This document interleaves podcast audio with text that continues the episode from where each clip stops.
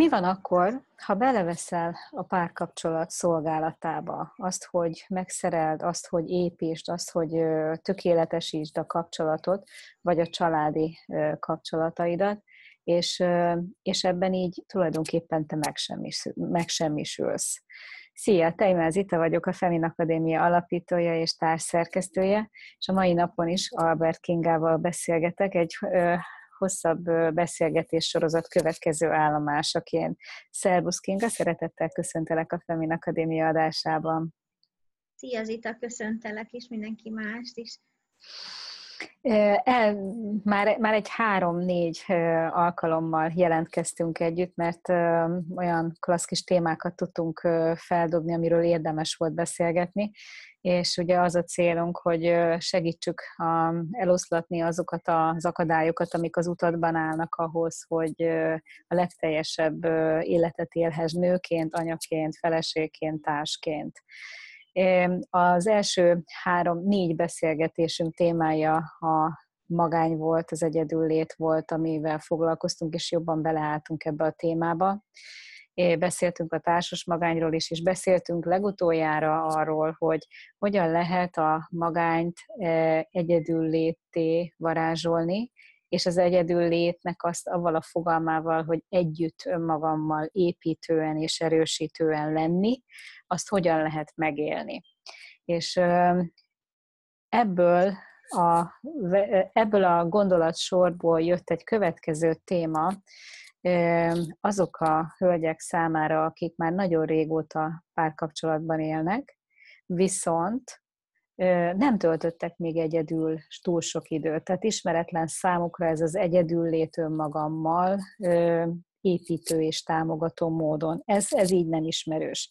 A kérdésem Kinga feléd, mint szakember felé az az, hogy mi történik avval a nővel, aki túl korán belekerül egy házasságba, és még nem töltött elég időt önmagával, nem ismeri eléggé önmagát, nem tudja, hogy hogyan működne ő teljesen egyedül, és nyilván a saját határaival sincs tisztába, és ideje korán 19-20 évesen belecsöppen egy tartós kapcsolatba, és ott aztán az alkalmazkodás és, és, és a másokért való létezés teljesen elviszi a figyelmét. Mi történik ilyenkor egy nővel? Ez lenne az első kérdés, és aztán utána megyünk tovább ugye ezen a gondolatmeneten, hogy milyen lehetőségek vannak. Igen. Ebben az esetben az a tapasztalatom leggyakrabban, hogy olyan 40 környékén, plusz-minusz akárhány év, ráébred a nő, hogy valami nem oké. És elkezd változni, elkezd rosszabb esetben projektál a párjára, tehát kivetít dolgokat, mert nem, tehát nem tudja hova tenni a változással járó tüneteket. És biztos a kapcsolatban változott valami, vagy elkezdi hibáztatni magát. A legkevesebb az, aki elkezd keresni, hogy oké, okay, akkor most egy utat akarok magamnak találni, amiben hogy helyére kerülnek az érzelmeim. Ez a legkifizetődőbb és a legrövidebb egyébként, és segít elkerülni, hogy ne tekeredjünk ebbe bele túlságosan érzelmileg. Én azt látom, hogy a, aki nagyon korán elköteleződik, és nincs magányos időszaka, amikor saját magát alkalma lenne jobban megismerni, megtudni azt, hogy ki is ő valójában, milyen vágyai vannak, hogyan szeretné leélni az életét, és így tovább, akkor mm, beleáll egy kapcsolatba, ott nagyon sokáig mm, boldogságban, sok éven keresztül futnak a projektek, család, gyerekek, ház, mindenki pipálódik előbb-utóbb, és, és jön az az érzés, hogy valami, valami nem kerek, mit kellene tennem. Vagy a megfelelés, ez az egyik ok, amiért rájövünk arra, hogy és, és megelégeljük az állapotot, hogy most már nem akarunk megfelelni, most már csak magunknak akarunk megfelelni. Ez szokott lenni az egyik vészvillogó, ami, ami felvillan először. Vagy, vagy a másik eset, amikor már kirepülnek mondjuk a gyerekek, esetleg a férj is eltávolodik, vagy teljesen más érdeklődési köre lesz, és, és ott marad a nő egyedül, hogy most akkor mi van? Ez egy új fejezet? De, de hát azt, azt hogy kell csinálni? Most mi a feladatom? Vagy, vagy hogy kell ezt megélni? Szóval itt felvetődnek a kérdések, hogy a hogyan továbbra vonatkozóan.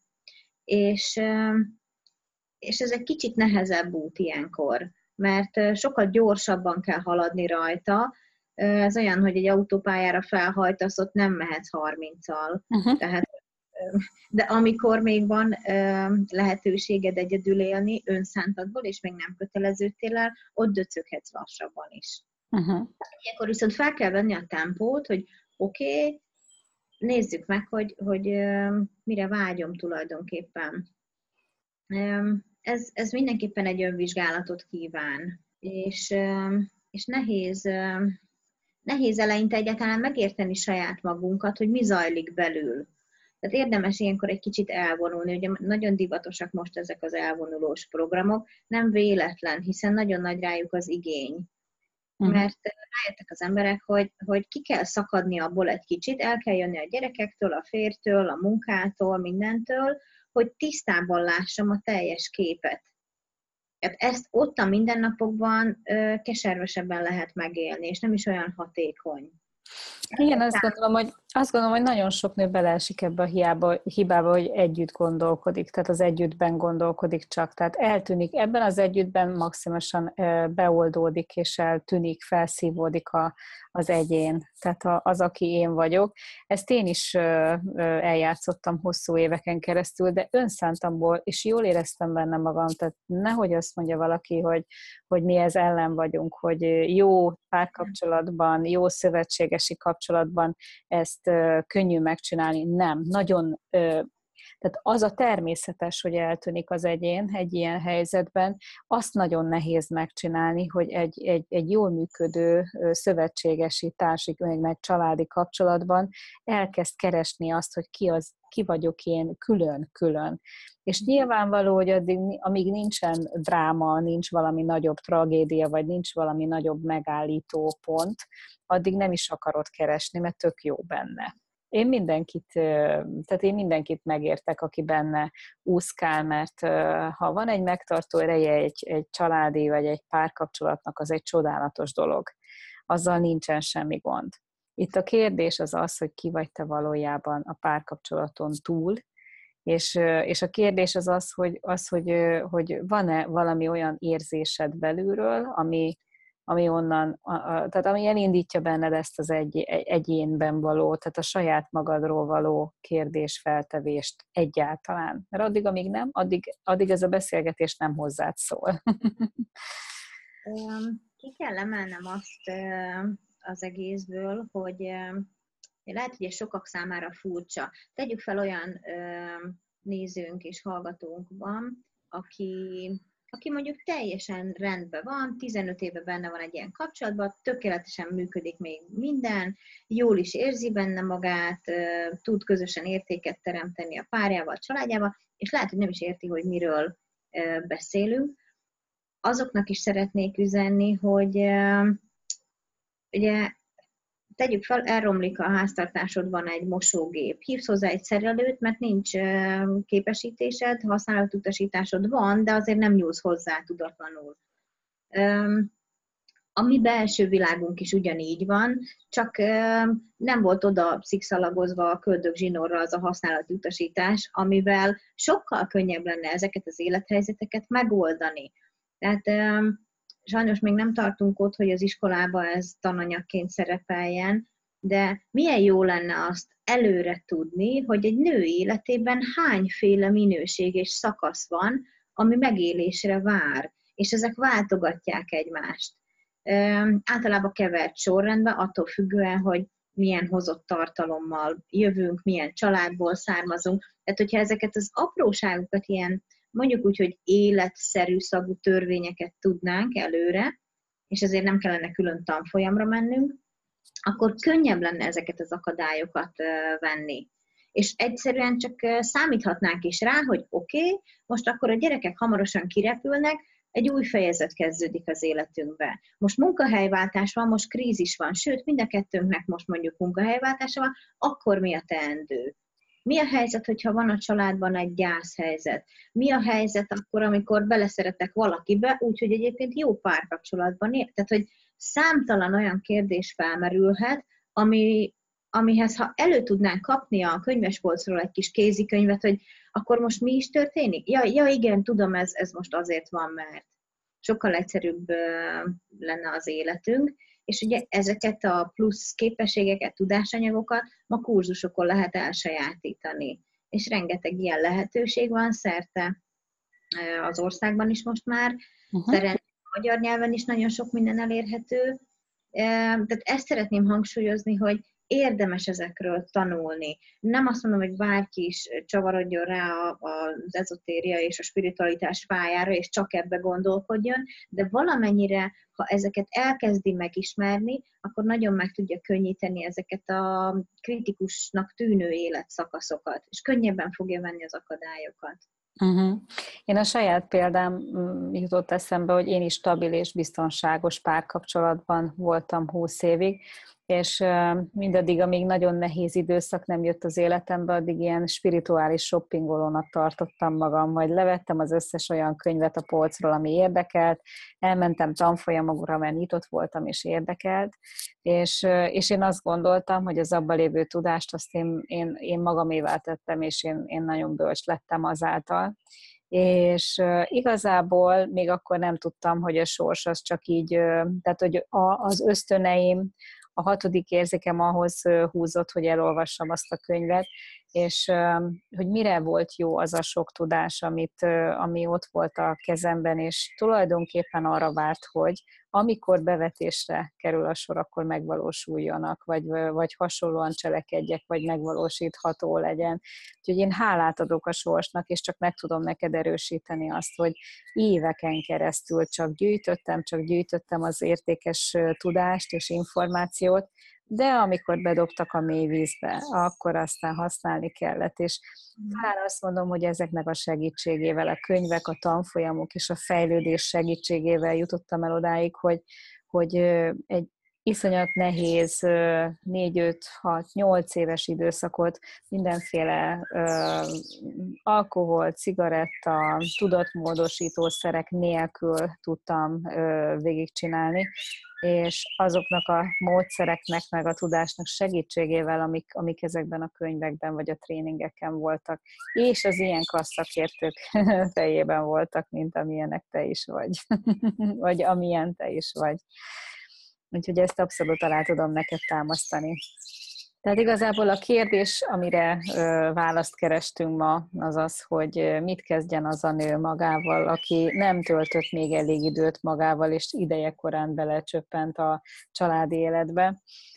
A válaszunk tulajdonképpen az, hogy a, akkor is, ha van gond, akkor is, ha nincs gond kezdjen el önmagával foglalkozni, hogy ő tulajdonképpen minél, többet, minél több hagymahéjat tudjon lefejteni önmagáról, hogy jobban tudja azonosítani azokat a dolgokat, ami, ami, ami a külön egyéniség, és nem az, ami a közös, ami az együtt, azért, hogy bármi történjék az életben. Mi lenne a célja ennek? És itt azért ki kell mondani egy nagyon fontos dolgot, hogy nem kell, hogy tragédia történjen az életben, hogy, hogy ezt ugye elkezd csinálni, hanem azért, hogy önazonos tégy, az, hogy minél jobban önmagadat tud élni, és azért, hogy egy későbbiek formájában a, a testet például ne kelljen a testnek már jelezni azt, hogy hello, hello, hello, nem önmagadat éled, bocsi és inkább, inkább leállítunk most, mert ez most már nagyon nem jó úton jársz. Ugye tudjátok, hogy miről beszélek? Igen, és az is nagyon fontos még ezen felül az én véleményem szerint, hogy hogy minél alkalmazkodóbbá válj, és értsd a legnemesebb értelmében az alkalmazkodást. Uh-huh. Nem szeretem a kompromisszumokat, és nem szeretek olyan dolgokhoz alkalmazkodni, amihez aztán végképp nincs kedvem, nem erre gondolok, hanem arra, amikor van egy krízis helyzet, és hogyha ha olyan képességekkel rendelkezel, és olyan lélekjelenléttel, ami csak is a kétségbeesést fogja szolgálni, akkor nagyon bele fogsz ragadni. De ha te fejleszted magad, és már előre gondolkodsz, akkor, akkor elkerülhetsz olyan traumákat, amikor mondjuk meg tudnának bélyegezni egy diagnózissal, és kétségbe esnél. Vagy jön egy váratlan, nagyon kellemetlen helyzet, amit rosszul élnél meg. Ha ilyenkor rögtön a megoldásokra és a lehetőségekre koncentrálsz, ahelyett, hogy teljes mértékben elvigyen a, amit kiemeltéz itt, ahogy tényleg nagyon nagy dolog, amikor egy ilyen helyzetben nem nyúl hozzá az ember semmilyen más szerhez, ami, ami jobbítja a hangulatot, uh-huh. és nem a takarót húzzuk a fejünkre, hanem elkezdjük vizsgálni, hogy tulajdonképpen milyen lehetőségeim vannak, hova tudnék fordulni, milyen kompetenciákkal rendelkezem, tehát rögtön elkezdem turbózni azokat a dolgokat, amivel túlélem azt a helyzetet, és sokkal jobban fogok belőle kijönni. mindig két irány van, soha nem lesz ugyanolyan valami továbbra, nem vagy lefele, vagy felfele. És hogyha te már előképzett vagy, akkor sokkal nagyobb eséllyel tudsz belőle jó kijönni. Uh-huh.